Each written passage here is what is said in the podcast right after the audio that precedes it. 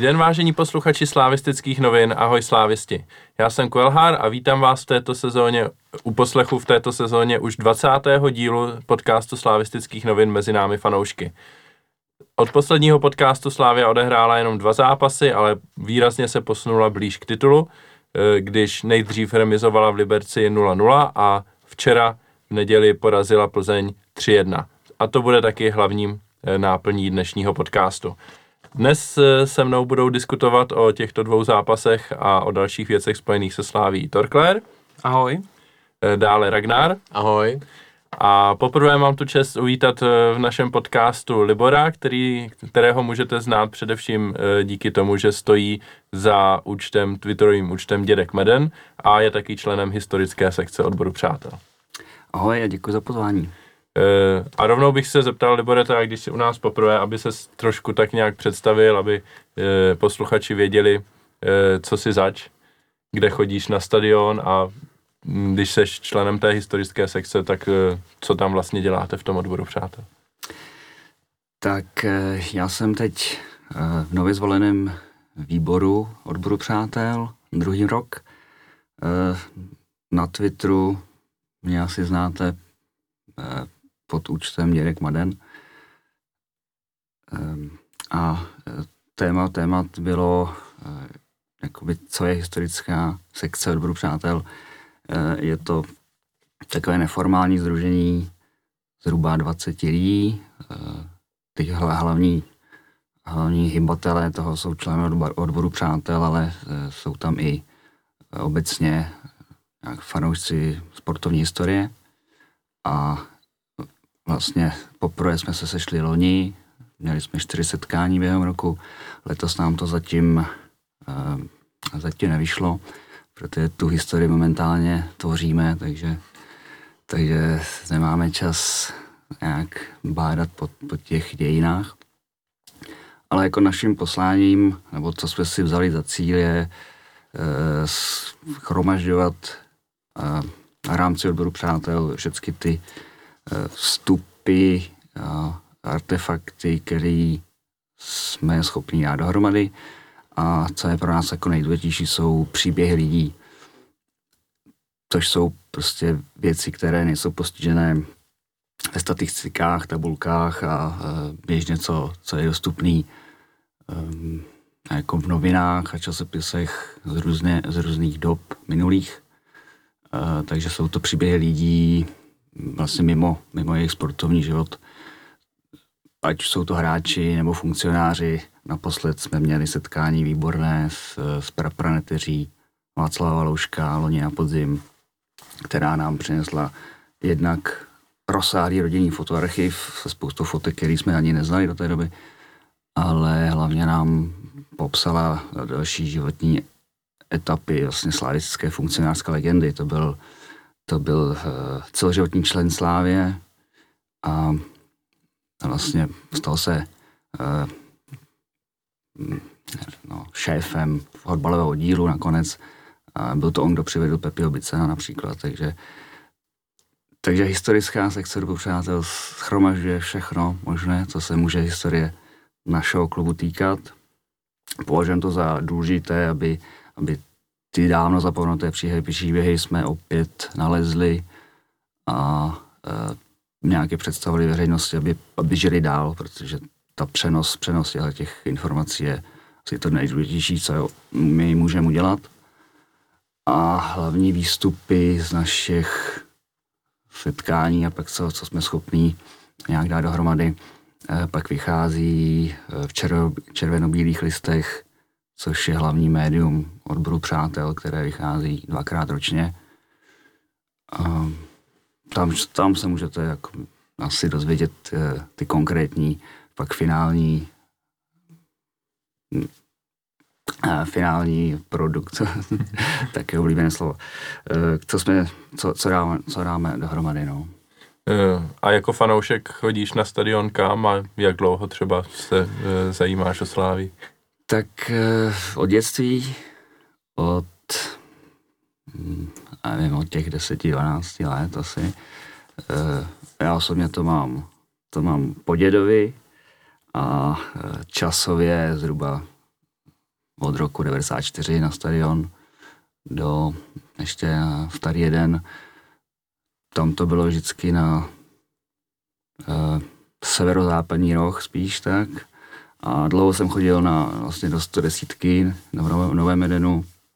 Teď už mám asi třetím rokem permanentku na uh, tribunu Johna Madena. Jak člověk stárne, tak se sune pryč z toho severu do těch dětkovských tribun takových. Uh, no, občas mi to ulítne a ještě tam asi úplně nepatřím. Dobrý, tak pojďme se bavit uh, o zápase s Plzní, protože ten máme všichni v čerstvé paměti. A asi na začátku bych se, bych se vás všech zeptal, uh, jak jste to vlastně prožívali a, a vůbec prostě co jste si z toho zápasu odnesli. Torkler. Tak já musím říct, že už ten minulý víkend byl pro mě šílený, taková depka hrozná, protože jsme ztratili v Liberci, pak Plzeň naprosto nesmyslně a zázračně otočila zápas s Jabloncem tak už vlastně už ten víkend jsem byl spruzený, nervózní a vlastně už jsem si strašně přál, aby se s tou Plzní hrálo, aby už jsme na ně vlítli a zadupali jsme je tam. A ono nakonec žádný zadupání se moc nedělo, co si budeme povídat. Ten zápas byl hodně nervózní, hodně jako i vypjatý, bylo tam spoustu nepřesností a to či rozebem hru ještě víc později, ale pro mě teda v nějaké té 62. minutě, nebo kdy tam trefil Kovařík tu tyčku, tak mě skoro vezli s infarktem. To byl pro mě strašný moment. To, teda, kdyby ten gol dali, tak to už bych se hodně bál, že bychom ten zápas neotočili. A celkově, vlastně já byl s kamarádem uh, ve Vipce, občas mě tam vezme, takže pokud Miky poslouchá, tak díky. Je to vždycky fajn, vždycky si to užiju. Takže dneska takový dětkovský podcast. je tady Ragnar ještě teda, no. Jsme ho přehlédli. ještě, že se ozval. Každopádně v té vypce, že jo, tak je to zase trochu jináčí, jo. Tam vlastně, tam se nefandí skoro vůbec, tam čas jen zatleská. Já přece jenom, dlouho jsem chodil na tribunu Sever, přece jenom i teď chodím na východ a furt jsem takový dost radikalizovaný a na hodně nadávám a hodně to prožívám. Lítám tam, poskakuju, ty góly hodně slavím, takže vždycky se na té v té vypse musím strašně krotit a i tak si myslím, že tam jsem největší fanatik, když se jako krotím nějak. Takže Dneska těch, včera těch vulgarismů bylo míň, ale i tak to země lítalo dost v nějakých těch situacích, ale pak eh, vlastně, jak jsme dali ten první gol, tak eh, jak jsem byl celý zápas nervózní, jak mám pocit, ten první gol to úplně očpuntoval a takovouhle euforii při gólu, tak to jsem si užil tak, když dal že Traoré ten postupový gól a jinak opravdu takhle jsem góly dlouho neslavil, jak, jsem ječel jako při těch gólech třech. Opravdu jsem si to hrozně užil a asi nejlepší slovo, co by to popisovalo, je euforie. Ragnare. Uh, tak já jsem šel na sever s tím, abych si ten zápas užil, abych se právě nemusel krotit a abych si mohl pořádně zařvat, protože takový zápasy jsou na to nejlepší. No a ze zápasu jsem si samozřejmě odnesl jenom euforii, protože jsme to zvládli, vyhráli jsme a je podle mě už jednou plně jak. A máme teď pět bodů náskok a titul už je opravdu, opravdu hodně, hodně blízko, takže za mě super pocity, super dojmy a užívám si to zatím. Na Libora prozradím, že na facebookovém účtu Míry Pomykala se objevila krásná fotka, kde je jako e, ten kus tribuny na západě, kde většina lidí tak jako spořádaně sedí a jsou tam nějaký tři výjimky, který tam jako řvou. Jedna z těch výjimek je teda Míra Pomykal, druhá je tady Libor právě, tak e, emoce byly. Emoce byly i na západě. E, já čekal jsem teda že to bude silnější podle toho, co se všechno dělo před zápasem. Dokonce bych řekl, že ten podzimní zápas uh, byl, nebo aspoň si ho tak pamatuju, že byl ještě takové vyhecovanější, mě přišlo. Tady uh, samozřejmě při nějakých momentech, uh, faulech a tak člověk vyletí, ale celkově mi to přišlo docela, docela klidný. Asi i tím, že se toho moc nedělo ani na hřišti, kromě nějaké úvodní desetiminutovky pak to upadlo, to takový hm, letargie ten zápas a třeba ve srovnání e, s derby, tak Plzeň eh, jako nesimulovala, nepolehávala, takže jako tímhle tím neprovokovali k nějakému rozjezdu tý, tý, eh, trošku toho fanatismu, takže takový poklidný zápas, nakonec vlastně se to odehrávalo všechno v posledních těch deseti minutách to bylo takový vyústění e, jako nádherný. zápas celkově musíme hodnotit jenom, jenom kladně, ale asi jsme o to třeba herně čekali víc. Hmm. Před zápasem e, někteří jedinci i zde přítomní to zkoušeli tu nenávist trošku k soupeři jako podpořit na Twitteru. Nebudeme tady na Libora ukazovat, ale ten psal něco o hořících protézách na, tribu- na, na západní tribuně.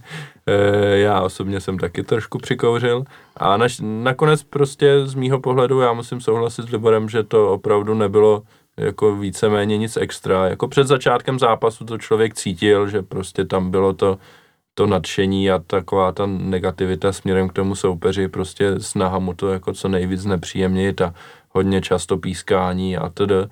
Ale postupem času, jak ten zápas vlastně ubíhal a e, vypadalo to i na tom hřišti nervózně trošku, tak mi přišlo, že se to přelilo i na tribuny a e, že ten support možná nebyl až tak fanatický, jak, e, jak by si to zasloužilo. Ragnar, jak ty jsi to viděl? Uh, určitě to bylo tím, že to bylo dlouho 0-0 a vlastně tam ani nebyly pořádně velké šance, kdyby jsme třeba kopali 3-4 rohy za sebou, aby se prostě ti dostali do varu. Uh, takže jsme byli i my, pravděpodobně i hráči nervózní a tím ta nenávist jako takhle nebyla, protože to fandění bylo spíš jako průměrný, až po, t- po těch posledních deseti minutách byla to velký fanatismus. Hmm. Torklere, ty jsi to viděl asi stejně. Jo, já jsem, já jsem teda čekal, že ta nenávist bude ještě větší. Um, termín nenávist byl hodně probíraný na sociálních sítích. Musím říct, že mě celkově mrzí, jak eh, novinářská obec té fanouškovské scéně vlastně vůbec nerozumí a neví, co se za těma termínama skrývá. Jakože fakt až na jednu výjimku vlastně na radiožurnálu mám pocit, že ty názory novinářů fakt jsou strašně mimo na nás fanoušky, že by možná občas měli na tu tribunu zajít, tak Vláďa Šmicer třeba by trošku změnili názor, jo. Ale já jsem čekal, že to bude větší nenávist, třeba derby 1-1, že jo, tak tam ta nenávist úplně tryskala, to se dalo jako destilovat z toho stadionu, takže takhle to podle mě určitě nebylo, čekal jsem to, že to bude horší. Na druhou stranu, pak, že jo, ke konci, jak celý stadion opakoval skurvená Plzeň, tak to si myslím, že už mělo slušnou úroveň, že takhle by to mělo vypadat. Jasný. Pojďme teďka chvíli k fotbalu samotnému a nejenom k tomu okolo na těch tribunách. E, trenér Trpišovský už po třetí v řadě postavil stejnou sestavu. E, myslíte jste si před zápasem, že je to dobrá volba, nebo byste přeci jenom e, to stavěli trošku jinak? Libore. No já to zkusím, já jsem samozřejmě like, takže neúplně se necítím kompetentní komentovat, kdo má hrát, kdo nemá hrát nebo jak. Tak to teď dva nebo tři zápasy vyšlo. Já tam popravdě eh, nevidím moc jako alternativ, hlavně dopředu, jakoby hrotový útočníka. De facto máme teď dvě, dvě možnosti. A za mě, když eh, Mik je velký sympatiák a oblíbenec, eh, pro mě i, ty, i těma výkonama to není hráč ještě jakoby do základu. Hm, možná malinko chybí fyzický fond, že odchází kolem eh, té 60. minuty fyzicky. Ale e, tohle to jsou byly třeba dva zápasy v Liberci a tento, e, že prostě hrtový točník tady má ukázat, že, že tam je v tom týmu a má rád gol. Nebo vytvoří šanci nebo něco, ale Mix se do těch šancí ani nějak zvlášť nedostává. Takže tam vidím malinko jako slabinu teď momentálně, že je, asi jak, jak sezóna spěje ke konci, tak tam nám dochází jako varianty eh, na tomhle postu, jinak eh, herně mně, mně se to víceméně ty poslední zápasy líbí.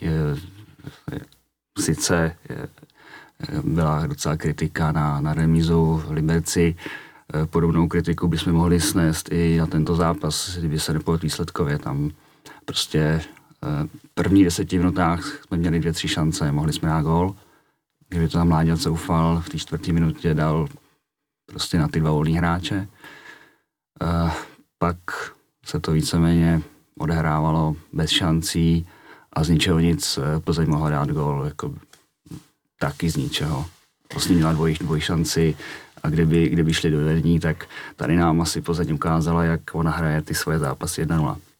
celý zápas nic a pak eh, se do té jedné šance dostanou. Naštěstí tady nedali.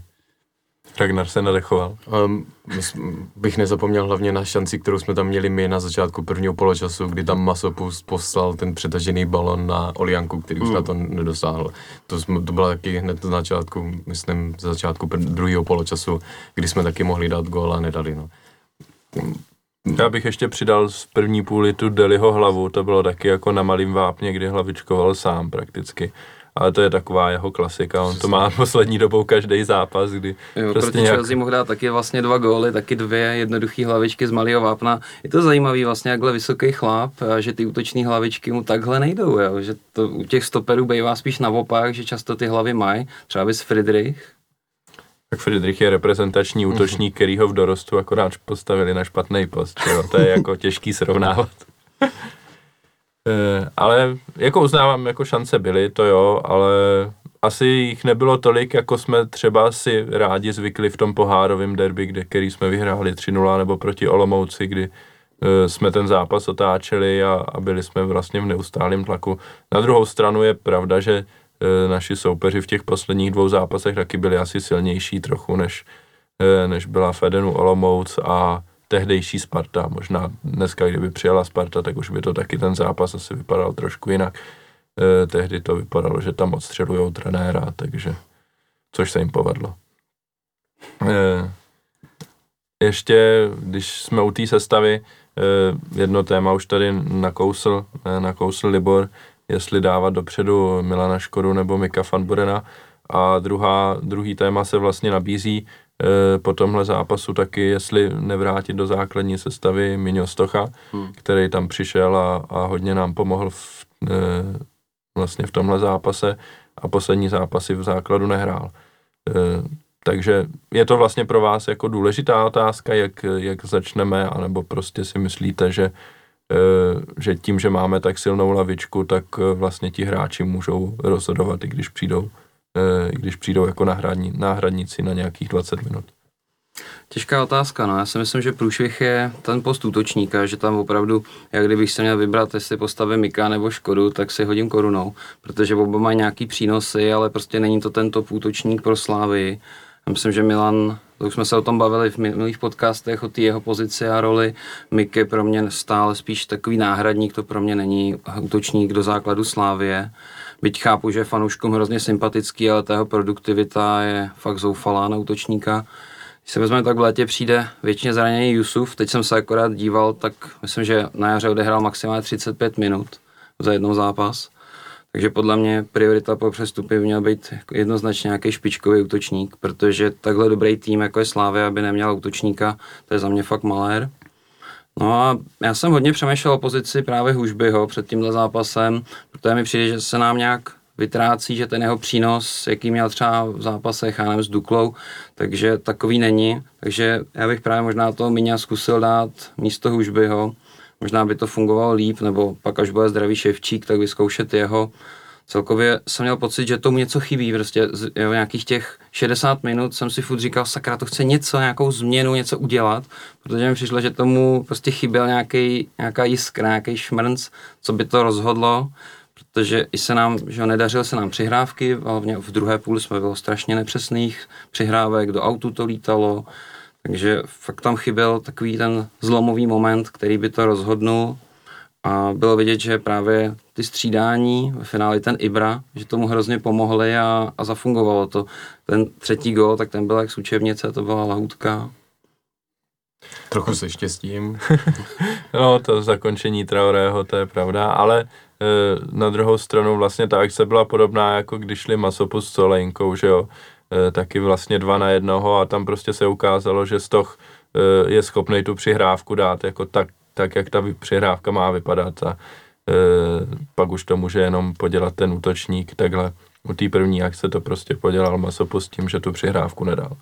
A on pak trenér, že mluvil v pozápasovém rozhovoru, že Masák je zmatkář, tak na této situaci to bylo trošku vidět. No. Abych ještě k tomu Hužbimu, e, jako přes něj chodí, nevím, no, velká většina útoků i včera. E, my asi oprávněně, oprávněně vidíme ten nedostatek jeho rychlosti v evropských pohárech, kde prakticky vypadl ze základu a pomalu se to, bych řekl, ukazuje i v těch zápasech top 6. Je ta rychlost mu prostě chybí, ale furt uh, tam nemáme moc variant, jak ho jako vynechat, protože spousta, spousta míčů jde přes něj. Že jo, Ševčík by nám třeba býval pomohl v takovém zápase, kdy nám chyběla nějaká kvalita ve středu zálohy, takže to hrajeme pak nakopávaný míče, sice nám takový ty křížní pasy vycházejí, eh, vždycky ty krajní obránce to tam vracejí, to je fajn, spal z toho i první gol, ale mm, je to takový systém, který nemusí, nemusí prostě v každý zápase povést. Eh, chybí nám asi nějaká technická kvalita ve středu zálohy pro takový, proti takovým soupeřům, jako je Plzeň, která, která mě jako herně zklamala. E, mně přišlo, že ani vlastně nepřijeli ten zápas vyhrát, i když postavení tabulce jim velelo, že musí jasně tenhle zápas vyhrát. Spíš mi přišli, že přijeli, eh, zaparkovali autobus a s tím, že tady uhrajou bod a že si to jako nějak dohrajou v těch zbývajících zápasech, protože eh, nevím, nasadili na nás asi podobnou taktiku, jako když jsme hráli v Plzni jo, s Kajambou, který nám tam zle zatápěl, a, ale buď to se k té hře nedostali, nebo, nebo nevím, ale prostě to, co předvedli hlavně v první půli, bylo hodně, hodně málo. Mně přijde, že jako Plzeň takhle hraje proti silnějším soupeřům už pravidelně, protože když hráli doma s Jabloncem, tak to vlastně vypadalo podobně. S tím rozdílem, že Jablonec ten gol na začátku dál a pak měl ještě dalších pět tutovek a e, Plzeň stejně jako hrála Pert a pak prostě z, jako víceméně z ničeho upletla byč a dala dva góly a otočila ten zápas. Kdyby ho neotočila, tak už pomalu můžeme slavit titul jako v tuhle chvíli. E, a Jinak jako já jsem měl ten pocit stejný, prostě oni přijeli nedostat gol, co nejdíl samozřejmě a když se zadaří nějaký protiútok, tak prostě z něho dáme gol. Když se nezadaří, tak v pohodě dva body se pokusíme stáhnout v těch posledních tři, třech zápasech a e, tím, že prostě Slávia bude mít taky těžký zápasy, tak se to klidně může povíst, no. Mm, přijde mi, že to, že to dost možná bylo i nějaký jako reálný zhodnocení e, jako sil těch obou týmů s pohledu trenéra Verby, že eh, kdyby se chtěl pustit do nějaký otevřenější hry proti nám, tak eh, možná si myslel, že to nemá úplně šanci na úspěch, nebo nemá to větší šanci na úspěch, než to, co předvedl, což si myslím, že je vlastně i pravda. S tímhle souhlasím a mi to celkem i připomínalo vlastně ligový derby teď na hře, kdy Sparta se, jak teď podobně Plzeň, nehrát jako nějak aktivně, spíš zatažení, prostě ne, aby se Slávě nedostalo do, té hry, podobně jako Liberec, který byl teď zatažený a co nám jako dělalo problémy, v Liberci jsme dali gol a vlastně teď jsme i, i Plzni 80 minut nedali gol, že nám tohle dělá největší problémy a Plzeň si toho byla dobře vědoma a tak tuhle taktiku nastavili a čekali, jestli se jim jeden protiútok povede a případně by ten bod brali. No. Naštěstí se jim, jsme jim to pokazili.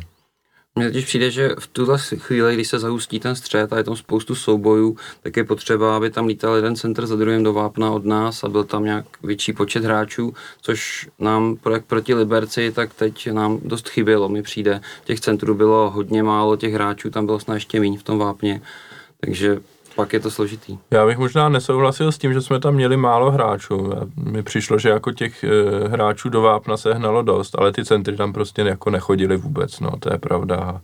E, bylo tam hodně takových situací, kdy prostě jsme e, někde uprostřed soupeřovy poloviny prostě dali špatnou přihrávku, nějakou jako diagonálu, která letěla úplně do, do autu, nebo e, takhle jsme ztratili strašně velké množství míčů a Eh, tím pádem vlastně jsme pustili soupeře do hry a on vlastně eh, než jsme dali ten gól, tak mi přišlo, že ten zápas byl už jako naprosto otevřený, že už jsme ani neměli vlastně tlak moc, že už jako Plzeň to vyrovnala a eh, že do jisté míry to může skončit jakkoliv, i když prostě tam ty šance pořádný jako nebyly vlastně od té tyčky.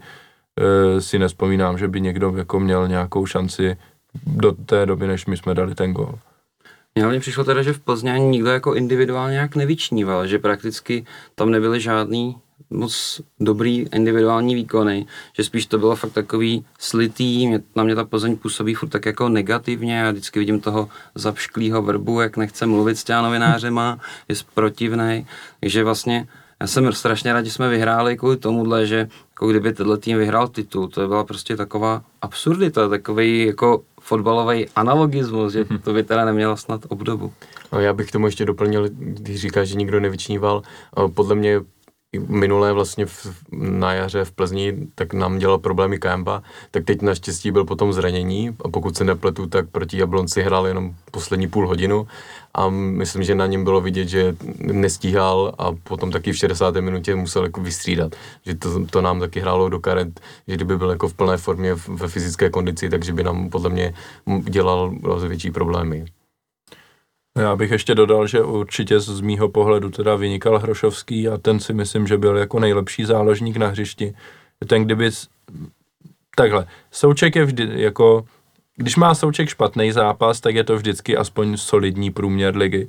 E, myslím si, že Součkovi včera se ten zápas zrovna dvakrát nepovedl, taky jako jasně dal gol z penalty, což jako se ukázalo být vítězný gol, ale ve hře to jako nebylo úplně ono a Hrošovský podle mě byl včera lepší než Souček a e, myslím si, že kdyby oni tam toho Hrošovského neměli ve středu zálohy, tak e, by byli úplně v háji a ten náštlak by byl daleko větší a ten Hrošovský jim tam dokázal podržet míče ve chvíli, kdy prostě zrovna byl e, ten míč u něho a dělal nám tam problémy jako při přechodové fázi Plzně směrem dopředu. Takže já jako pokud bych si měl něco přát, tak do příští sezóny bych určitě jako uvítal, kdyby Hrošovský už konečně přestoupil někam do zahraničí. Protože myslím si, že s jeho přestupem eh, se bude Plzeň hůř vyrovnávat, než my třeba s přestupem Součka.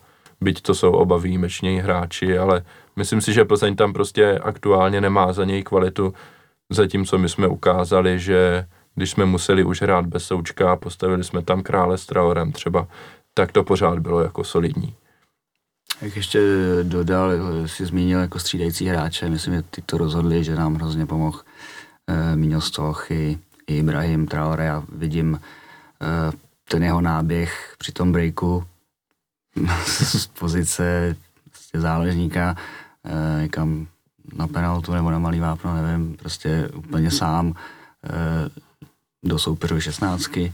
Jako my tenhle ten fotbal, zdá se, umíme hrát i bez útočníků, že jo, goly nám dávají křídla, záležníci naposled, nebo myslím, že jediný gol útočníka za posledních 8 zápasů, jediný byl jeden. Eh, takže eh, jak, eh, chybí nám ty góly určitě od útočníků, naštěstí je zatím zvládáme nahrazovat, ale je to určitě téma na, pro sportovní vedení, aby, aby tuhle tu slabinku nějak dokázali vyřešit. Mě by taky zajímalo, jelikož naši trenéři mají zvláštní požadavky na každou pozici, vlastně i na útočníka se k tomu několikrát vyjadřovali, tak mě by zajímalo, kde je takový útočník, který by si Trpišovský do svého systému představoval, kde, kde ho vykouzlí a jak by vlastně takový útočník měl vypadat, protože mi to přijde něco úplně jako nereálného, aby něco takového jsme mohli sehnat. Tak snad třeba standard Tecel, když se uzdraví, tak částečně. Mně přijde právě ten standard Tecel jako takový dobrý exemplář útočníka, který by do toho systému zapadal, jo? že to není nějaký velký hovado, který prostě není zrovna dvakrát pohyblivý, ale takový hbitej útočník, který je prostě schopný třeba si se běhnout na křídlo, vyměnit se s nějakým tím křídlem, e, že je tam prostě ta variabilita postů, ale zároveň prostě je schopný dát těch 15 gólů za sezónu jako klasický hrotový útočník. No.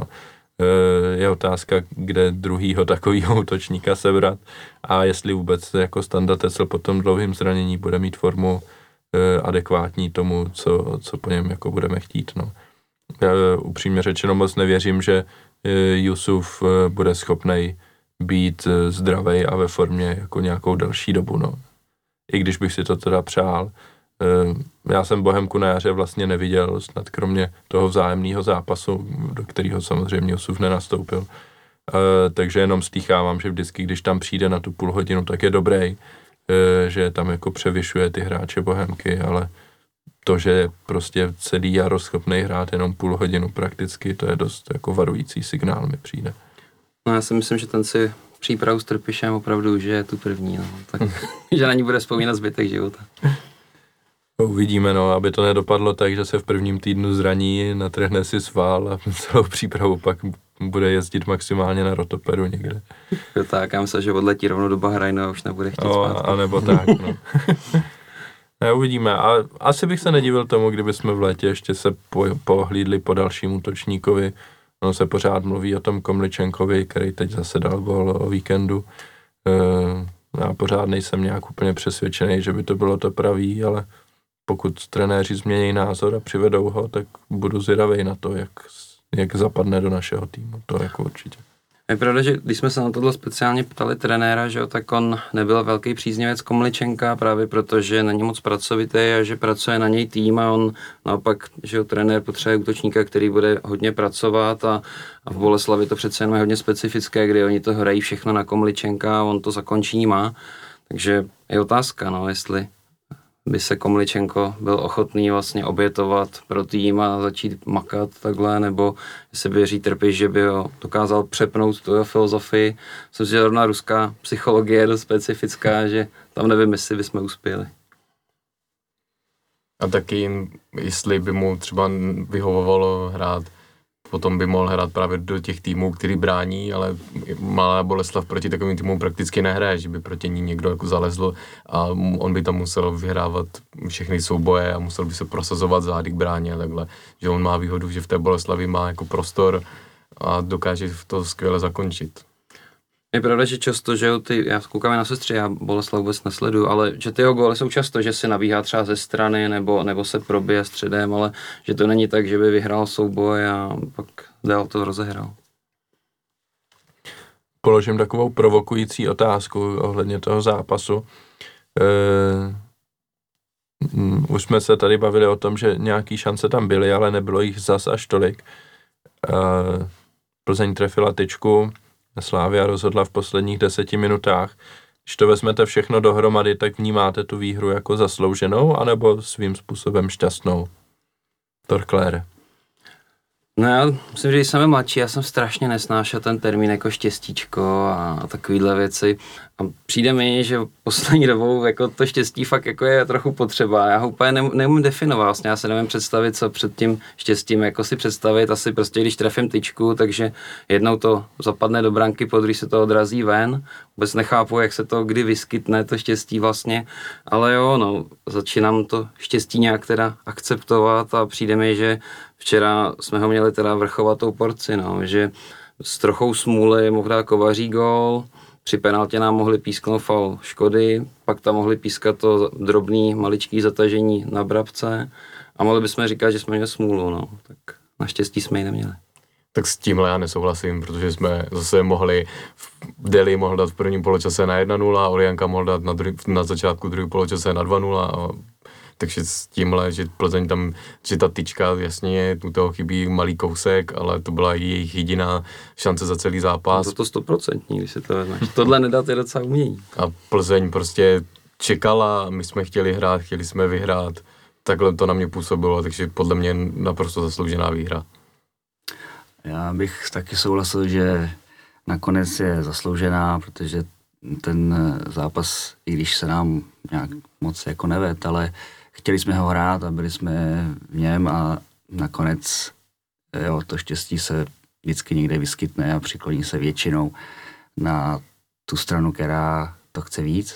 A, a takže v tomhle ohledu beru to, že ten zápas, my jsme měli jasný plán, co, co chceme, jestli se nám to dařilo plnit, to je druhá věc, ale nezdávali jsme se a prostě bojovali jsme do konce. Ten, ten gol de facto v takový úplně mrtvolný letargii po té jejich šanci eh, padl z čista jasna. To prostě byly dva rychlý míče a eh, najednou na malém vápně najednou náš os, osamocený hráč, který ho tam úplně nechali, takže jako dá se mluvit, že to byl šťastný gol, ale takhle, takhle to prostě chodí. Na druhou stranu u toho gólu já bych vyzdvihl, vyzdvihl jednak teda ten krásný míč Ngade a dlouhej. E, úplně moc nechápu, jak je možný, že jim tam prostě bořil vyplave uh, uprostřed vápna uh, vlastně sám úplně, že si ten míč uh, bere jako neatakovaný. No to samý masopust, že? A to samý pak masopust na druhé straně toho, toho malého vápna taky úplně nehlídaný, takže uh, můžeme to brát tak, že vlastně jsme jako soupeře nějakým tlakem v celém tom zápasu donutili jako k chybě, protože už pak byl třeba unavený nebo nesoustředěný. Ale na druhou stranu prostě ten tlak nepředcházel tomu nějaký jako stabilní tlak, který by takový šance produkoval ve větším množství. Takže uh, já myslím, abych to uzavřel jako z mýho pohledu, tak ty dva termíny se vlastně úplně asi nevylučujou. Uh, myslím si, že Slávia si vyhrát zasloužila za to, co předvedla zároveň ale jí k tomu pomohlo trochu štěstí.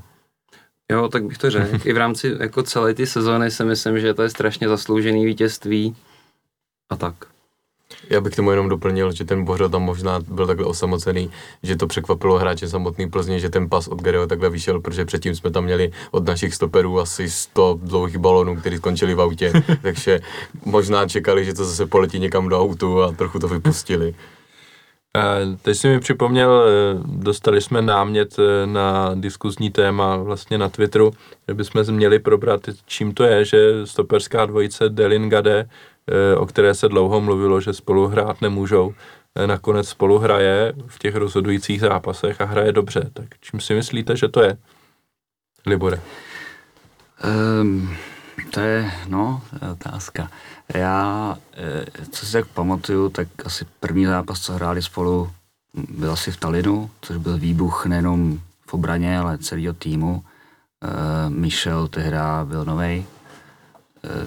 Uh, Simon, podle mě nějak během času zapůsobila nějaká chemie mezi nima a pozice v týmu. Teď Simon se poslední dobou jak dostal kapitánskou pásku a tohle všechno, že to na něj se nějak jako pozitivně promítá i to, jak hecuje hráče. Dřív mě při, přišel tak jako e, jako tichá voda, že nebyl to ten, ten lídr, který ho potřebuje mít na stoperu.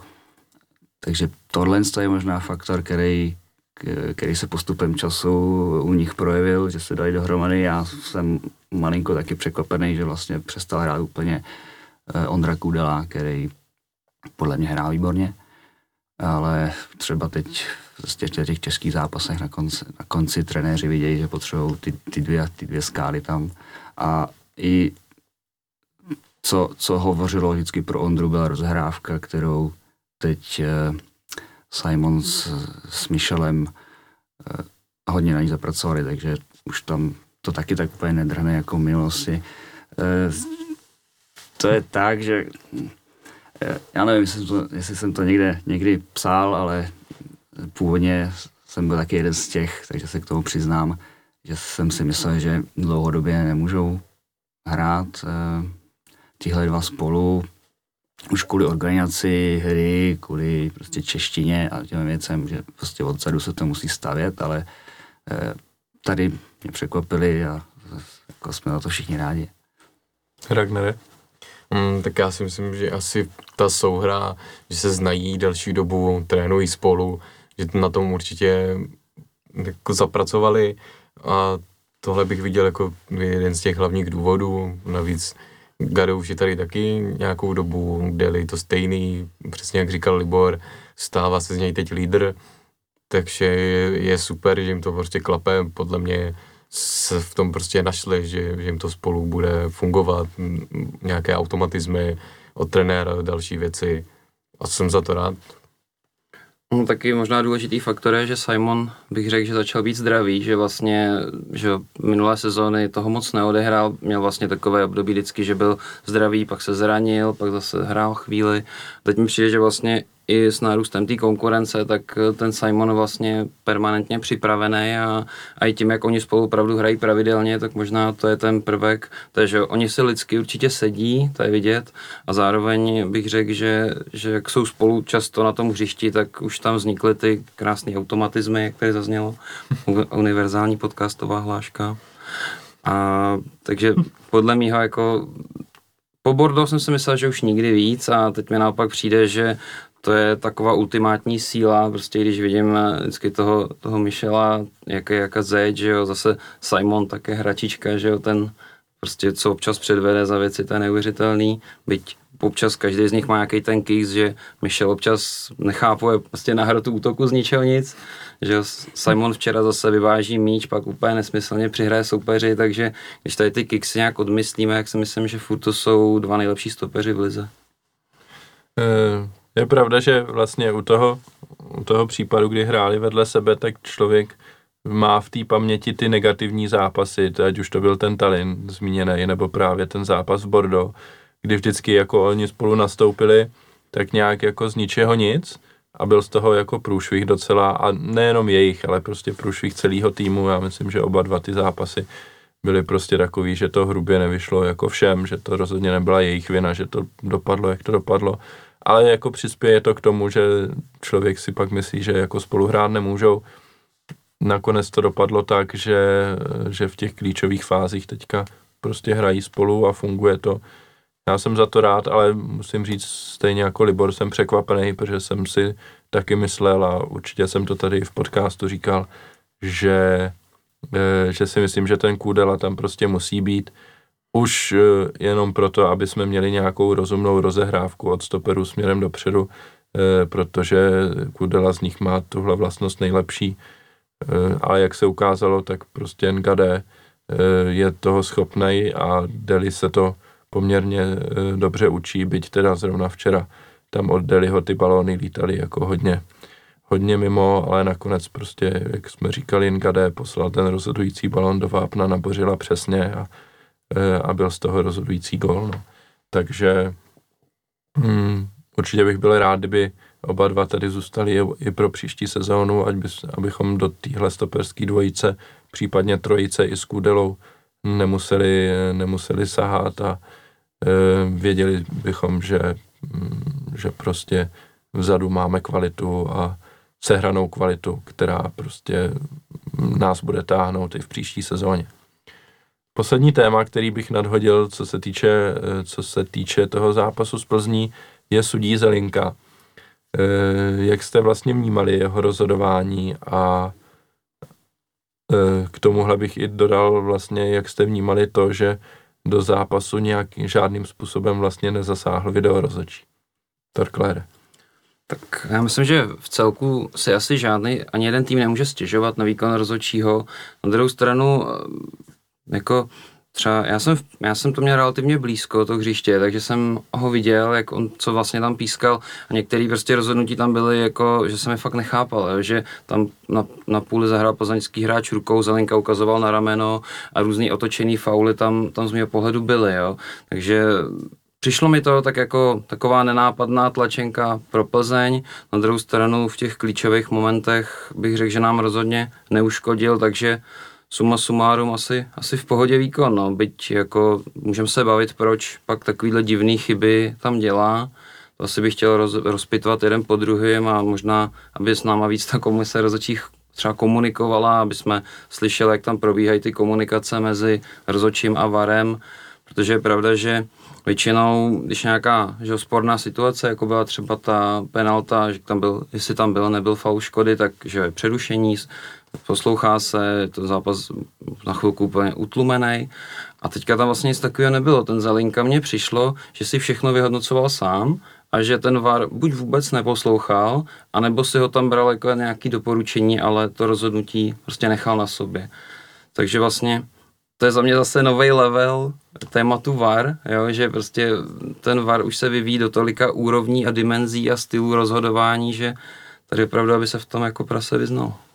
Ano, tak já hodnocení výkonu Zelinky, já jsem tam ty otočené fauly viděl spíš naopak a to teda v prvním poločase, když jsem, na, když Plzeň útočila na tribunu Sever, tak mi přišlo, že Deli si tam pomáhal rukama, že tam stáhl někoho, potom tam i bořil, odkopl míč do autu a fauloval u toho předtím a nic z toho jako nebylo, tak to mě jako, takže takhle jsem to viděl jako naopak.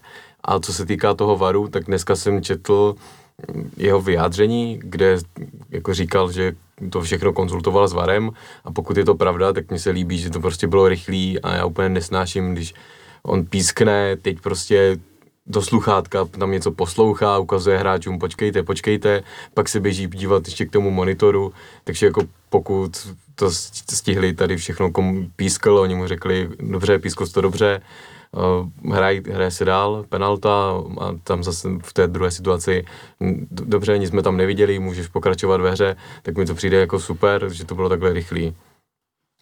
Vybore? tak Eh, já jsem rád, že nespůsobil žádnou kontroverzi, že se to odehrávalo podle mě víceméně jako všechno správně eh, posouzený. Ono vždycky z tribuny ten zápas vypadá trošku jinak než, než televizi. Eh, na té tribuně tam člověk huláká prostě, ať je to fal nebo ne, že jo, ale takže já jsem tam neviděl jako žádný problém, což je pozitivní, zase po, jednou po dlouhé době že se mi líbilo, že penalta za mě je jasná, ta ruka, že ji písknul a jako nealibisticky se nešel někde s, něk, něk, něk, s, někde s někým volat. Že to bylo hned jasný, že si písknul, jestli asi jako VAR neměl důvod uh, ho opravovat, takže uh, žádný prodlevy, to bylo super. Je to malinko uh, jako netradiční, uh, potom jak, jak víme, jak funguje VAR uh, v Lize, že se ani jednou nezdržovalo kvůli němu.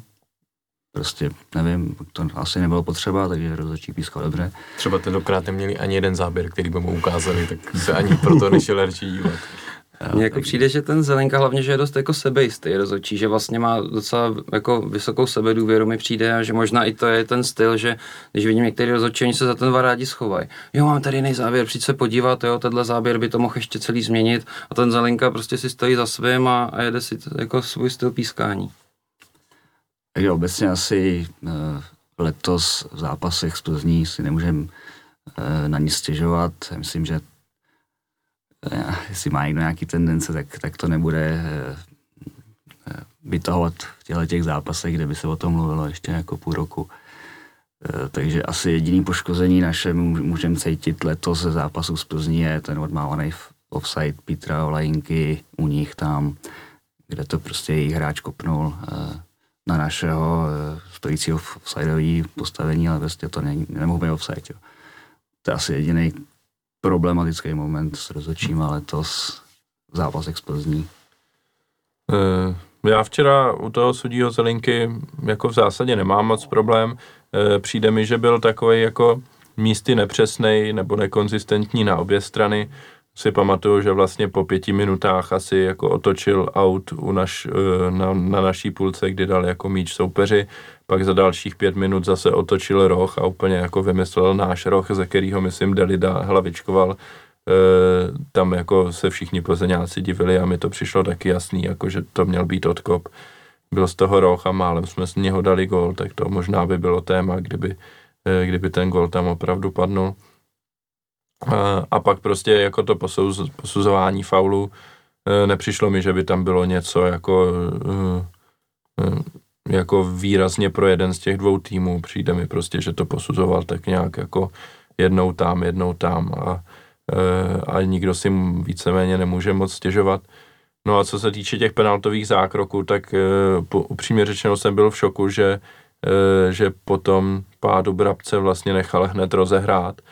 To mi přijde, že je skoro nemožný, aby to tam jako video nějak proskoumalo víc a, a řeklo mu, že, že to jako bylo v pořádku i vzhledem k tomu, jak dlouho to prostě trvalo v těch předchozích zápasech. E, takže si myslím opravdu, že tady byl nějaký, jako, nějaká systémová změna, kdy prostě ten Zelinka řekl, že to nebyl faul a, a hotovo a nenechám si do toho tím videem kecat, e, takže oni mu maximálně mohli říct, že prostě e, tam jako nevidí evidentní zatažení, který by prostě bylo jako viditelný z vesmíru a, a tím pádem se to prostě nebude zkoumat dál vůbec a nebudou se hledat různý záběry.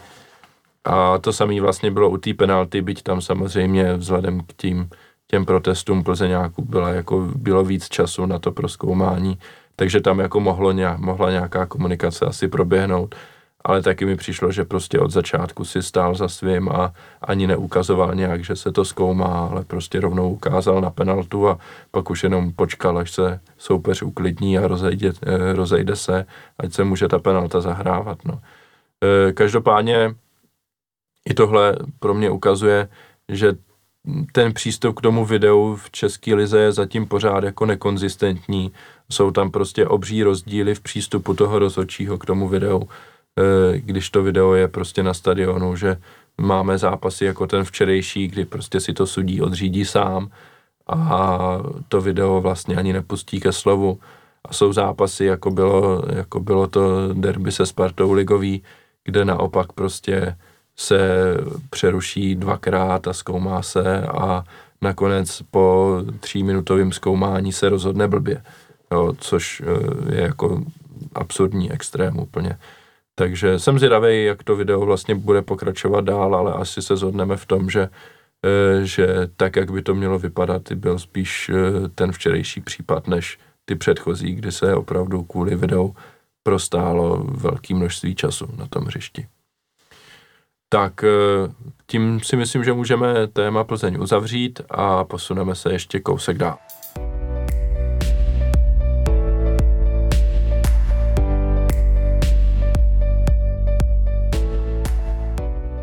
Dalším tématem budou nadcházející zápasy a obecně budoucnost eh, Slávě, takže připomeneme, že Slávia má náskok pěti bodů na Plzeň a k tomu, aby získala titul, potřebuje získat čtyři body, případně, aby Eh, Plzeň nějaké body ztratila a o to méně bodů pak bude Slávy stačit eh, k titulu.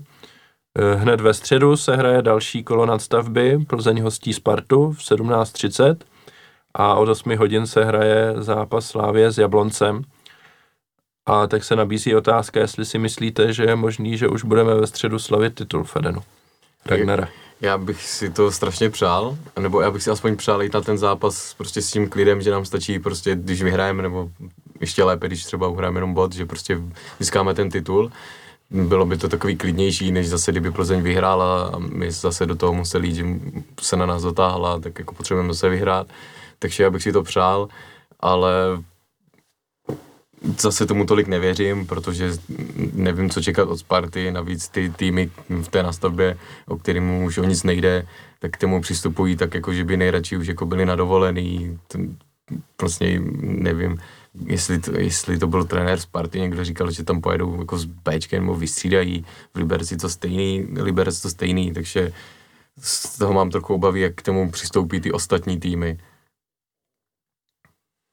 Hmm. Nabízí se taky otázka, jestli Plzeň pořád může věřit, že ten titul získá, nebo jestli prostě se po té porážce včera už nesmíří s tím, že prostě Slávia nestratí víc než, eh, víc než těch pět bodů a tím pádem e, prostě ti hráči budou mít v hlavách, že už nemá moc smysl se snažit. Jako je pravda, že v těch pozápasových rozhovorech vypadali hráči Plzně už dost frustrovaný, takže by to mohli nějak mentálně zabalit. Na druhou stranu je pravda, že mám taky pochybnosti o přístupu Sparty, že bych se nedělal, kdyby do Plzně jeli s nějakým Bčkem, naopak proti nám by se vyhecoval jak šílený. Takže nejlepší bylo, kdyby aspoň tam uhrála Sparta remízu a pak my, kdybychom to doma zvládli, tak by to bylo samozřejmě daleko lepší. No.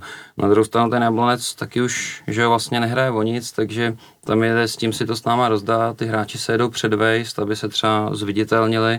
To si myslím, že na jednu stranu jako je zrádný, že se na to můžou vykašlat, ale naopak, že můžou předvést skvělý výkon jako v Plzni. Na Jablonec se nám dlouhodobě moc nedaří, takže já vlastně vůbec nevím, co od toho zápasu čekat a spíš by byl rád, kdyby to bylo konečně nějaký řekněme, fotbalovější utkání, než byl teďka s Libercem a těch 80 minut proti Plzni.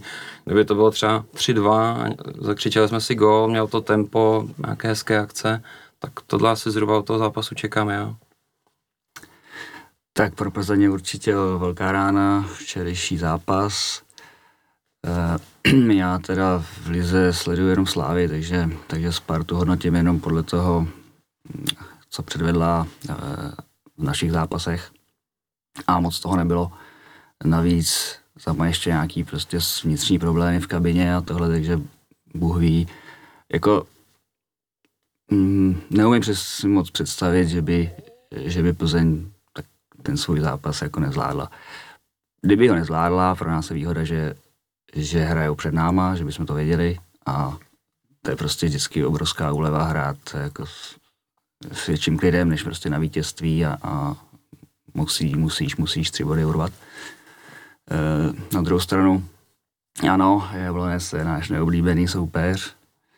E, tehda vlastně otvíračka z Edenu, e, podobný zápas, e, Jablonic o nic nehrál poslední kolo a e, my jsme hráli o všechno, takže já si pamatuju, že jsme byli strašně nervózní, báli jsme se hrát. Nakonec jsme tam dotlačili dva góly, ale prostě ta jejich lehkost, jak nám vždycky dokázali odpovědět, to si prostě pamatuju dodnes. A podobný, podobné ladění můžou přijet teď. Trenér je určitě nenechá jako něco odfláknout. A já bych připomněl, že trenér bude mít ještě zákaz e, na lavičku, což já teda úplně nevím, co se tam stalo v té Plzni, že dostal dva zápasy stovku, stopku, ale Eh, ale přijde mi to jako dost brutální trest teda na to, že tam prostě jednou vylítl na rozočího jenom. Hlavně, že jo, většinou je to po nějakém upozornění, já myslím, že tam žádné upozornění nebylo, zároveň reagoval na situaci jako jasně neodpískaného faulu, to byl evidentní faul, takže kdyby tam rozočího Berku pochválil trošku méně slušně, tak si myslím, že žádný další trest dostat neměl a myslím, že to je škoda, no, že ten Jablonec zase bude takhle poškozený proti nám. Jsme ti skočili do řeči, Libore. tak jenom, jenom eh, eh, prostě takový tým eh, může hrát uvolněně a může to být o to víc nepříjemný. Jako naopak zase, kdyby jsme dali nějaký rychlý gol, tak nemus, nemusí být úplně 100% motivaci to jak otáčet a, a zlobit, ale určitě bude důležitý ten zápas, který se odehraje předtím. Hmm. Eh, já myslím, že z tohle pohledu vlastně ty zápasy jsou podobný, že jo. Já myslím, že Sparta mm, jako klesnout pod třetí místo už nemůže. Eh, teoreticky se může dotáhnout na druhý místo, ale to by Plzeň musela snad všechno prohrát nebo hrát jenom jeden bod snad. Eh, no vlastně asi by musela všechno prohrát, myslím, že je tam 8 bodů rozdíl. Teď nevím, jestli 7 nebo 8. V každém případě prostě ten rozdíl je tam obrovský, takže nahoru ta šance dostat se je minimální úplně. Eh, a Jablonec je vlastně to samý, takže eh, z tohohle pohledu si myslím, že ty zápasy jsou stejný a mm, rozhodně bych se nedivil, kdyby Sparta v Plzni něco uhrála. Myslím si, že Plzeň ukázala i v tom zápase s Jabloncem, že, e, že se jí jako moc nedaří a Sparta vypadá teďka, že hraje docela v pohodě, byť proti tomu Liberci vlastně jim stačil gol z pátý minuty asi a pak už to nebylo nic moc, ale pořád jako vzadu udrželi nulu, už třikrát v řadě za sebou, e, dopředu nějaký gol vždycky dají teď poslední týdny, takže třeba, třeba to vyjde a já bych na ten zápas Jabloncem šel moc rád právě v situaci, kdyby nám prostě stačilo výhra k titulu a e, co si budeme nalhávat, pořád je lepší ten titul získat v domácím zápase, byť se zavřenou tribunou Sever, než eh, někde v Ostravě, kam kdo ví, kolik slávistů vlastně vyrazí vůbec. Tak já věřím, že pokud by nám v Ostravě třeba stačil bod, takže konečně bychom tam mohli vyprodat sektor, nebo aspoň skoro vyprodat sektor. No, já samozřejmě bych si to přál, ale že bych tomu věřil, to jako úplně asi taky ne, vzhledem k tomu, že těch výjezdů bylo už tolik v téhle sezóně a teď ještě budou další dva, že jo, jeden do Ostravy, jeden do Olomouce v obou zápasech se může hrát o trofej. Uvidíme, no, ale hm, Ostrava je daleko a asi bych ten optimismus úplně nezdílel. Eh, když se budeme bavit o tom, jakou sestavu eh, do těch zápasů postavit, nebo do toho nejbližšího zápasu s Jabloncem, udělali byste nějaký změny v základní sestavě i vzhledem k tomu, co jsme viděli od náhradníků teďka v tom posledním zápase? Tak v útoku je to těžký, no. Tam, jak jsem říkal, tam se asi hodit tou korunou, anebo se podívat, co by tomu soupeři mohlo víc nevyhovovat. Já bych asi zkusil dát do základu Stocha, spíš bych ho dal místo, místo Olího. To je pořád mi masopusta styl hodně sympatický. Na druhou stranu, co mám informaci, tak by se měl vrátit i Zmrhal s Ševčíkem, takže bych se třeba nedivil, kdyby už nás zase poctil prince Jaromír svou přítomností na hřiště, nebo naopak Ševčík, že by se tam dostal. Možná Kudela by mohl že ho nastoupit, aby zase si hráči nějaký odpočili a roz, rozložili jsme síly. Takže možná bych nějaké třeba dvě, tři změny v té sestavě i čekal, protože přece jenom je to poměrně krátce po tom zápasu s Plzní. Hmm. Ragnere? Mm, as, asi jsme se tady shodli všichni i, i už předtím o Slochovi, který, který se nám všem líbil, tak to je asi jedna změna na zvážení a jinak bych to asi nechal na trenérech, kterým věřím.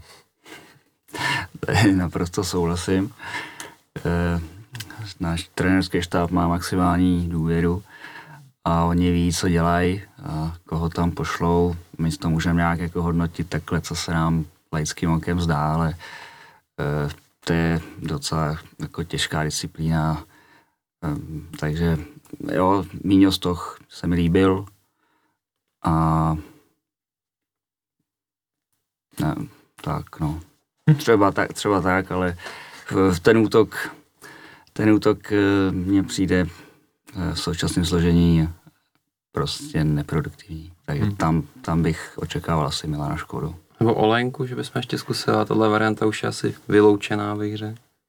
Tak já bych nemyslím, že je úplně vyloučená, myslím, že jako trenéři můžou vymyslet, vymyslet ledacos, ale já souhlasím s Liborem, že po těchto zápasech spíš zase čekám, že se do toho útoku vrátí Milan Škoda. Asi bych čekal, že se zapojí i Miňostoch na nějakým postu, spíš na křídle, než, mm. než místo Hušbyho. E, Možná by mi nevadilo, kdyby hrál třeba Traoré místo Alexe Krále, e, byť jako nemám, e, nemám nějaký výhrady k tomu, jak Alex hraje, ale, e, ale prostě čistě z hlediska toho, že, že prostě máme tolik dobrých záložníků a může hrát nějakou roli třeba e, kondiční připravenost jako Traorého. Přece jenom se hraje po dvou dnech volna jenom takže proč ne? Jablonec má vlastně o den navíc e, na přípravu, což může, se, může hrát roli.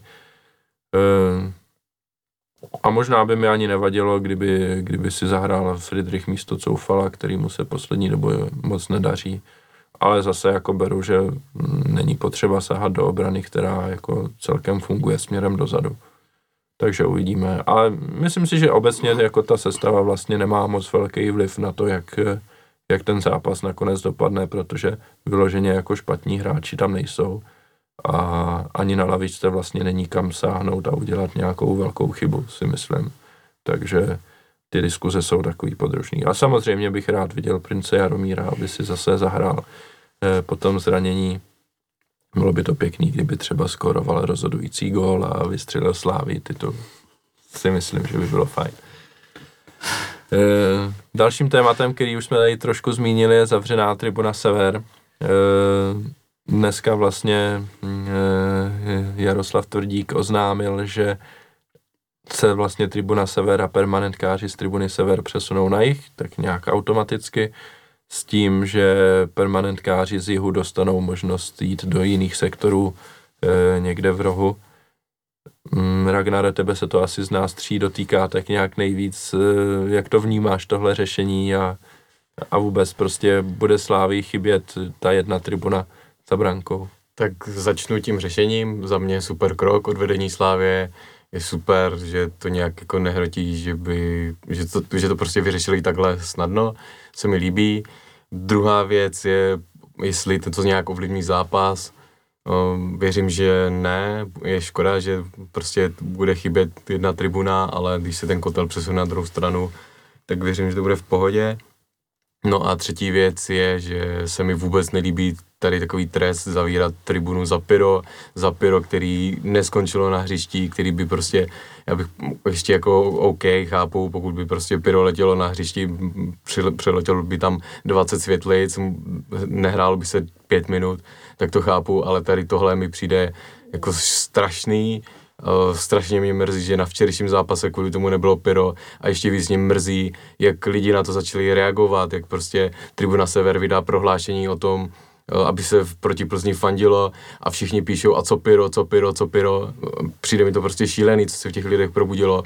A strašně mě to štve, nemám rád tady tyhle zákazy, ať už to bylo od UEFI a navíc teď a teď od vlastně tady v Lize mi to přijde ještě jako šílenější, že zavřu prostě celou tribunu, navíc v tom prohlášení napíšou, že ta podmínka na to nehrála roli, že v takovém množství pyrotechniky by to zavřeli tak i tak, a to mi přijde strašně směšný a jsem proti tomu prostě, aby se tady za pyro dávali takový tresty. Přijde mi to prostě šílený a vůbec s tím jako nesouhlasím. No já myslím, že to zavření bylo nakonec kvůli tomu, že bylo přerušený utkání, že, jo, že nás hezky natřeli. Já, já teda musím říct, že to, jak funguje pyro na Slávě, to je za mě pří, úplný modelový příklad, jak by pyro mělo být používané, jak by mělo na stadionech být povolený. Protože když to odpálí určený lidi, dají to pak hasičům, sakra o co jde, to je úplně v pohodě, vypadá to pěkně, ta atmosféra je úžasná, takže za mě furt tady křičíme nějak o té Anglii, já nevím, fakt mně přijde, že tady úplně můžeme vidět, kdo je vlastně fanoušek a kdo je divák, že každý, kdo tady furt šermuje tou Anglií, ať už třeba teďka nedávno v podcastu Sportu pan Hartman, tak opravdu to jsou spíš jako asi diváci, to nikdy nejsou fanoušci nějakého klubu a za mě já tady Anglii nechci, si strčej někam. Všichni jsme to teďka viděli, jak to vypadalo v Chelsea, že tam 2000 slávistů překřičelo 35 tisícový dáv, takže tohle tady prostě nechci.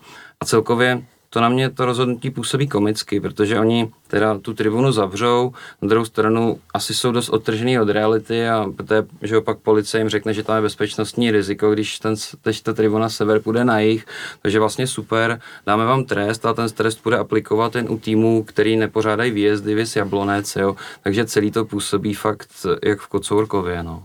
Já k tomu ještě dodám dvě věci. První věc, teda to přerušení kvůli varu, tak je potom teda jako vtipný, že var v tom prostě zápase jako ať už v tom předešlým nebo v tomhle prostě dvě červené karty, dvě penalty, ale jako tam jako žádný tresty jsem jako ne, neviděl.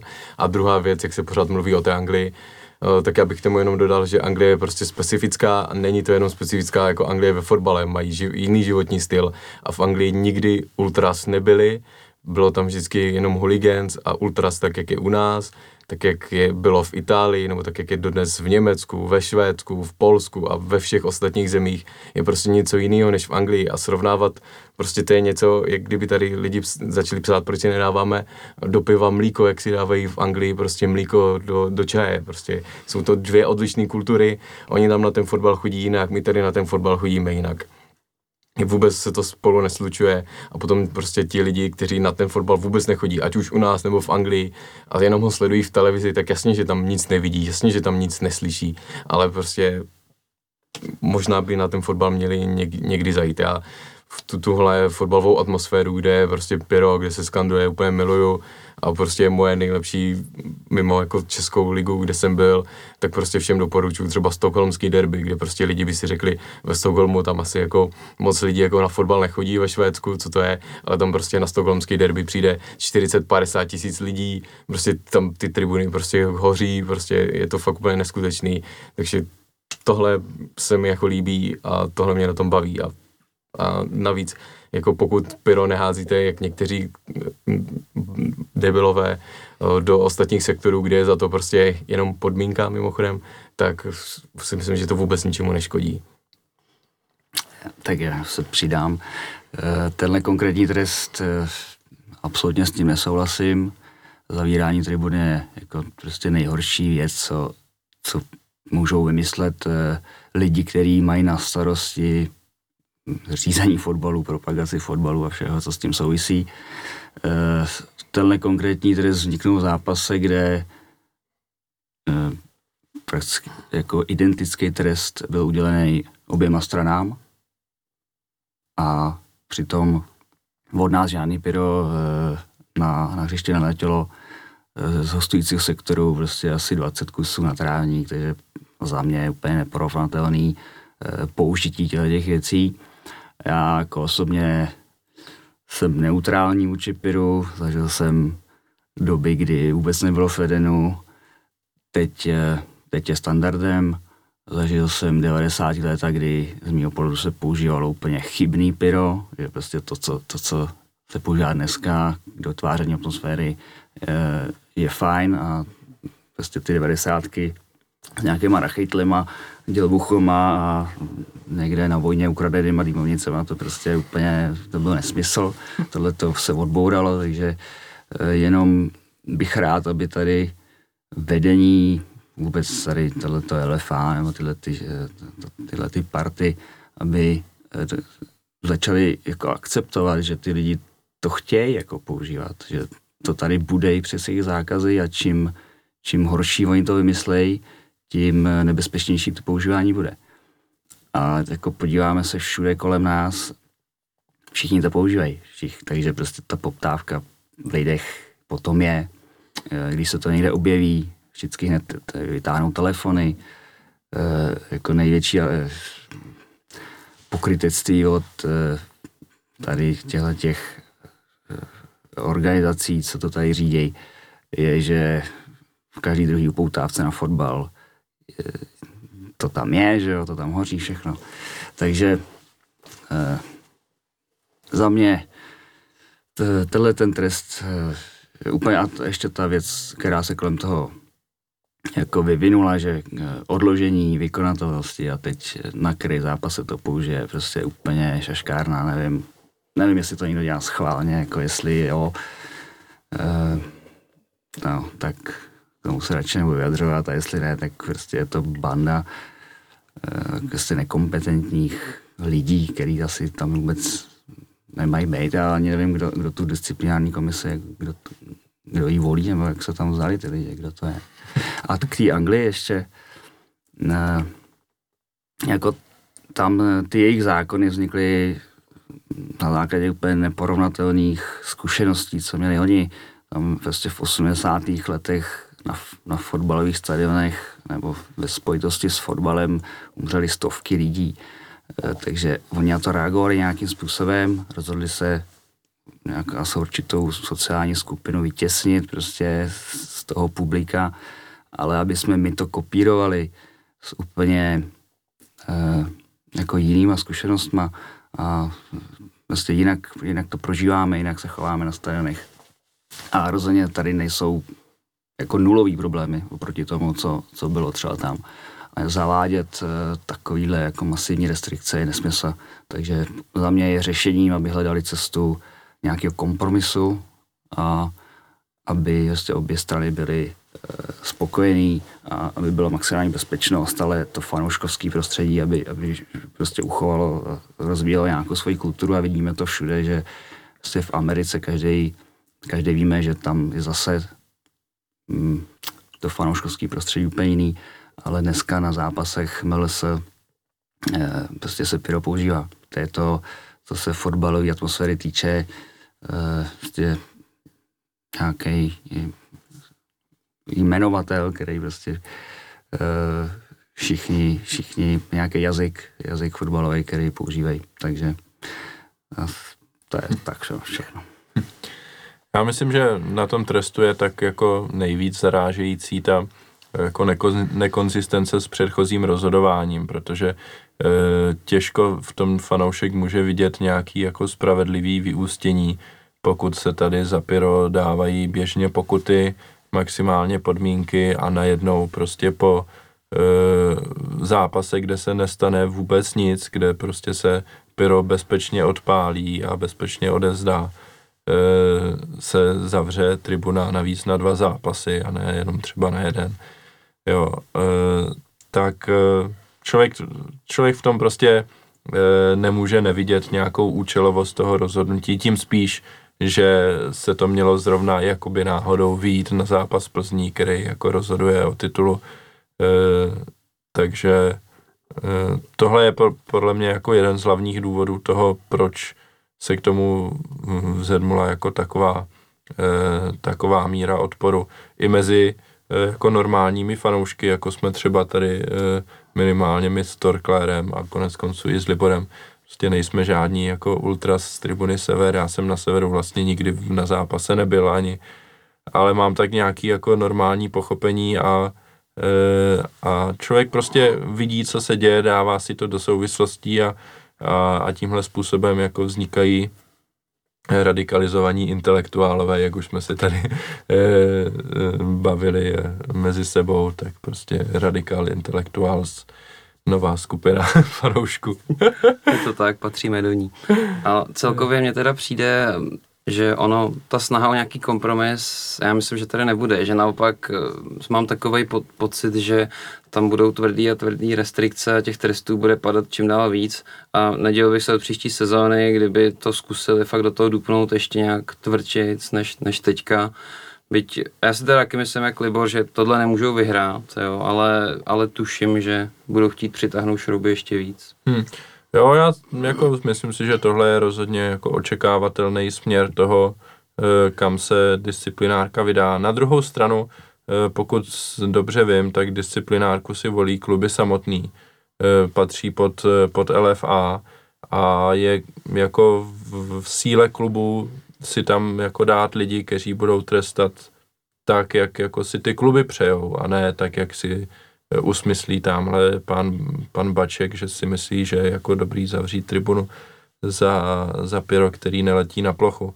E, jo, myslím si, že kluby by se, by se mohly dohodnout a je samozřejmě jasný, že tady budou proti sobě stát kluby s fanouškama, jako jsou Slávia, Sparta, Baník a kluby bez fanoušků, jako jsou všichni ostatní, kterým vyhovuje, když prostě přijedou nebo budou hrát proti klubu s fanouškama, který, kde ti fanoušci jako budou mít zákaz nebo nějaký, nějakým způsobem omezení. Na druhou stranu prostě Slávia se Spartou jsou daleko nejbohatší kluby v lize a mají jako poměrně značné množství vlivu, který můžou e, vyvinout na ty ostatní kluby a myslím si, že by jako zrovna v tomhle směru prostě měli mít slovo ohledně, ohledně toho, jak se bude trestat. A nepřijde mi, že by bylo jako nutné tu dosavadní praxi nějakým způsobem měnit, kdy prostě se dávají pokuty. Dobře, když eh, je toho pyra víc nebo několikrát za sebou, tak ta pokuta je větší. A přijde mi, že ty kluby to jako akceptovali a e, nějakým způsobem proti tomu neprotestovali. A konec konců, pokud to nějakým způsobem vyžaduje UEFA, e, která to jako taky zakazuje, tak tady jako může liga vykázat činnost, jako jo, máme tady pyro, trestáme za to, všechno je v pohodě a nemusíme chodit do extrému, že se tady budou zavírat tribuny eh, a už vůbec prostě to ne, nemá přijít eh, čista jasná prostě v závěru sezóny, kde dosavadní praxe byla úplně jiná. Takže to tolik asi ode mě jako na závěr, na závěr k Piru.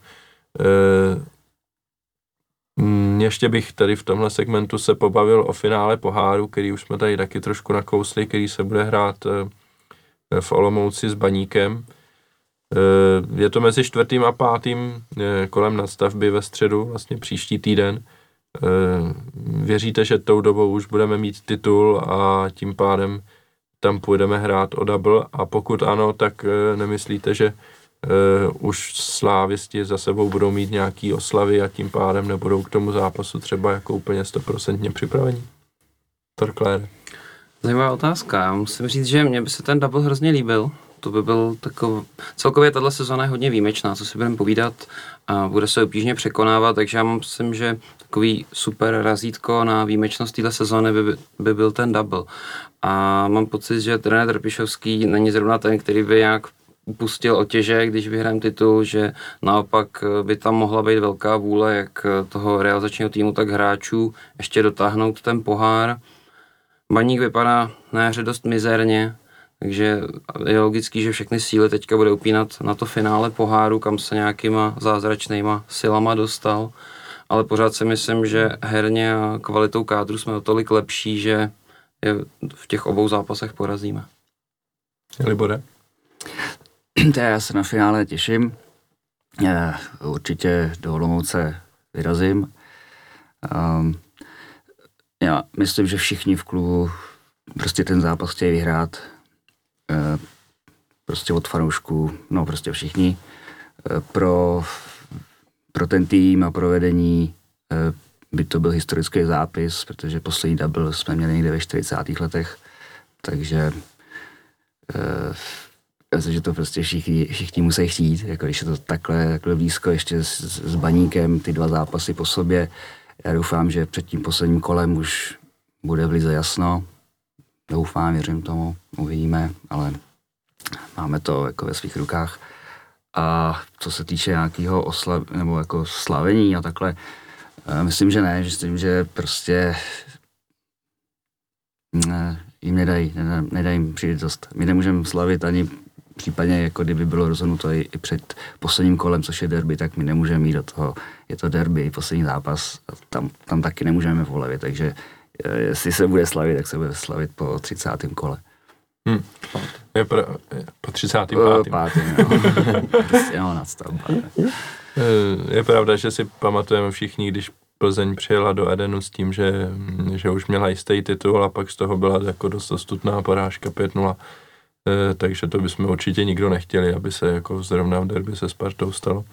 Ragnare, co ty si myslíš? Já si myslím, že v tomhle jako i hráči podle mě budou s tím, že ten double chtějí a kdyby jsme měli ten jistu, ty titul jistý třeba i teď ve středu, tak prostě dokáží ten týden a půl nebo prostě týden potom po Ostravě jako ještě vydržet s těma oslavama a pořádně si to potom užít, že, že tu koncentraci podle mě, mě ještě jako udrží, protože jako ten double, ten opravdu musí lákat všechny, je to blízko, hraje se to blízko, rychle po sobě a ještě věřím, že jako i hráči v tomhle tu koncentraci udrží a budou se jako snažit soustředit. No. Trochu se bojím teda co baník, protože podle mě pro ně je ten pohár prostě obrovská šance, teď oni poháry nehráli už taky strašnou dobu, musí je to strašně lákat, taky to mají strašně blízko, navíc trofej, taky nevyhráli prostě strašně, strašně dlouho.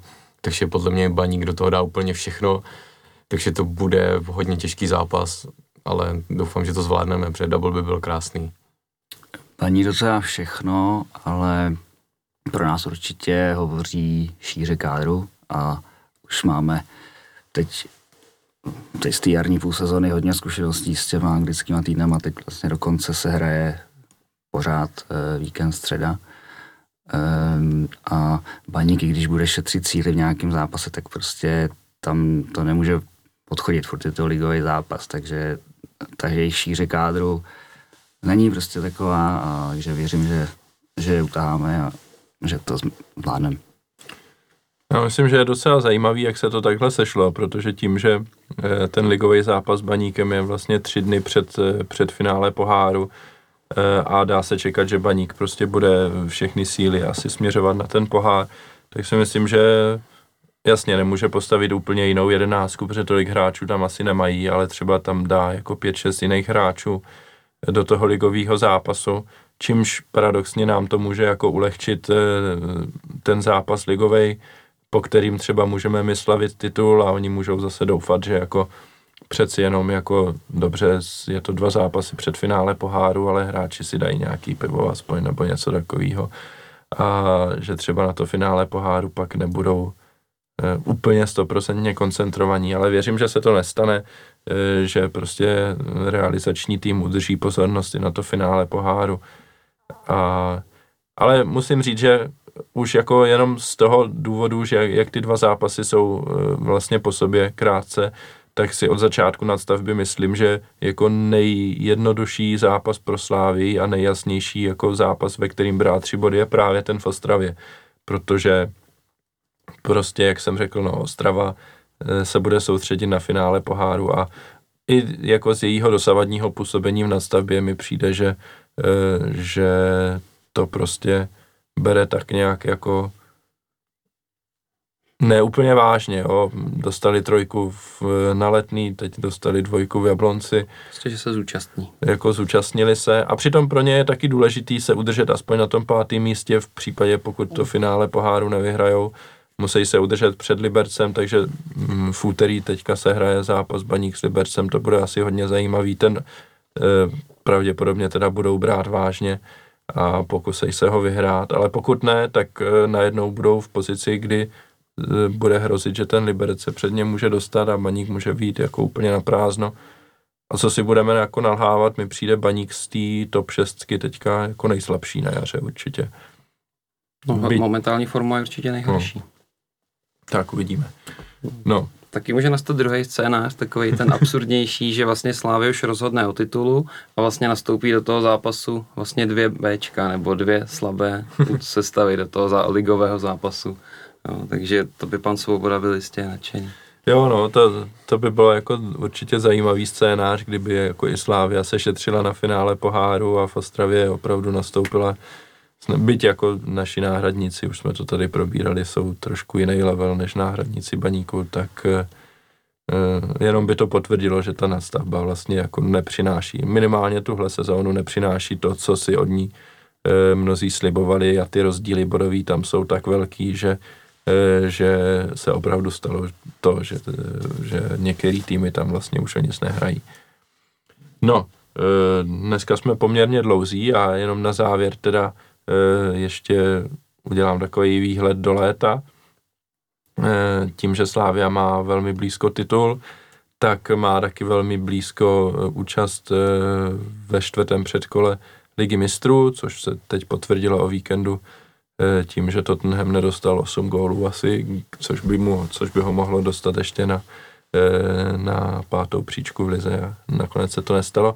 Takže český mistr má jistý, jistou účast ve čtvrtém předkole ligy mistrů, což je poslední předkolo eh, a s tím se váže taky jistota minimálně bonusu 5 milionů euro Eh, pro týmy, který tam vypadnou. Týmy, který postoupí, tenhle bonus nedostanou, ale za to dostanou bonus 15 milionů euro za účast v základní skupině Ligy mistrů. Takže Slávia má na dosah ruky tenhle příjemný bonus. Samozřejmě pokud v tomhle předkole Slávia neuspěje, tak jde přímo do skupiny Evropské ligy. S tím je zase spojený bonus necelý 3 miliony euro, takže se tu bavíme o jistotě minimálně 8 milionů eur pro českýho mistra, kterým doufejme bude Slávia, což jako je nadějný. A zároveň ta šance dostat se do skupiny ligy mistrů není úplně malá, protože mezi Slávia, pokud bude mistrem, tak bude nenasazená v tom předkole a mezi nasazenými e, budou Ajax, který jsme teda teďka všichni viděli v lize mistrů, ale je možný, že rozprodá kádr. Je tam Celtic, se kterým nás vážou přátelský vztahy, což eh, Libor tady může potvrdit. E, nicméně e, na sportovním poli by to bylo asi hodně pikantní, pokud bychom měli hrát spolu o, o postup do ligy mistrů. A pak tam je FC Kodaň, kterou jsme, e, kterou jsme vlastně přehráli ve skupině Evropské ligy. A posledním týmem je Dynamo Zářeb, který jsme vlastně tady taky viděli, který hrálo z Plzní teď na jaře takže určitě, když to vezmeme suma sumárum, tak Ajax asi nejsilnější, ale jinak to nejsou nehratelní soupeři. A navíc všichni z nich musí přejít eh, minimálně o jedno předkolo dřív a můžou tam vypadnout a místo nich tam být někdo slabší. Takže uh, myslím si, že tenhle výhled pro, uh, pro léto je pro Slávy je velmi zajímavý. Uh, rozhodně další důvod ten titul vyhrát opravdu. A na závěr los eh, tohohle předkola eh, ligy mistrů je tuším 5. srpna, ještě před odehráním toho třetího předkola a za samotný zápasy se hrajou vlastně dva, eh, dva týdny, úterý, středa na konci srpna, myslím, že je to 21-20 a pak o týden později nebo tak nějak. Takže to je jenom takový výhled na to, co nás čeká. Ten odpočinek od toho fotbalu nebude moc dlouhý i po sezóně, budeme mít všichni tak jako měsíc a půl na regeneraci a, a v půlce července už zase asi začne liga, takže, e, takže toho času nebude úplně, úplně moc. A bude tady další sezóna. No. Původně jsem měl v plánu eh, se tady pobavit ještě o zápasu v Liberci, ale díky tomu, že jsme si takhle pěkně povídali o příjemnějších věcech, tak e, možná ten Liberec tentokrát přeskočíme a e, další podcast eh, natočíme ještě úplně nevím kdy. A pokud všechno půjde dobře, tak eh, si asi nenecháme ujít příležitost eh, ho natočit co nejdřív po tom, co se vyhraje nějaká trofej, případně ten double po zisku poháru. Uvidíme. Eh, necháme to otevřený. Já poděkuju Torklérovi, poděkuju Ragnarovi, poděkuju Liborovi alias dětku Mednovi, eh, že eh, zavítali dnes mezi nás fanoušky. Pobavili jsme se, Libor se hlásí, chce něco sdělit ještě. Já jenom v upomínku včerejšího zápasu jsem si dovolil malou pozornost pro pana Pavouka. Je to teda alkohol, vy jste tady na to zvyklí, ale takový nepitelný. A Petrelon, no, Se hodí. to se hodí, děkuju moc. Doufám, že, Ne, nezapomeň se nahlásit do autobusu. že bude- budete doma spokojení asi s tím. Tak jo, díky moc, to půjde na čestný místo určitě někde, někde v koupelně. Ve sklepě. Tak jo, díky moc, pánové, eh, díky moc, že nás posloucháte, milí posluchači, a uslyšíme se, doufejme, hodně brzo. Mějte se hezky a ahoj. Ahoj. Ahoj, doufám, že příště to tady bude pořádně pouchat.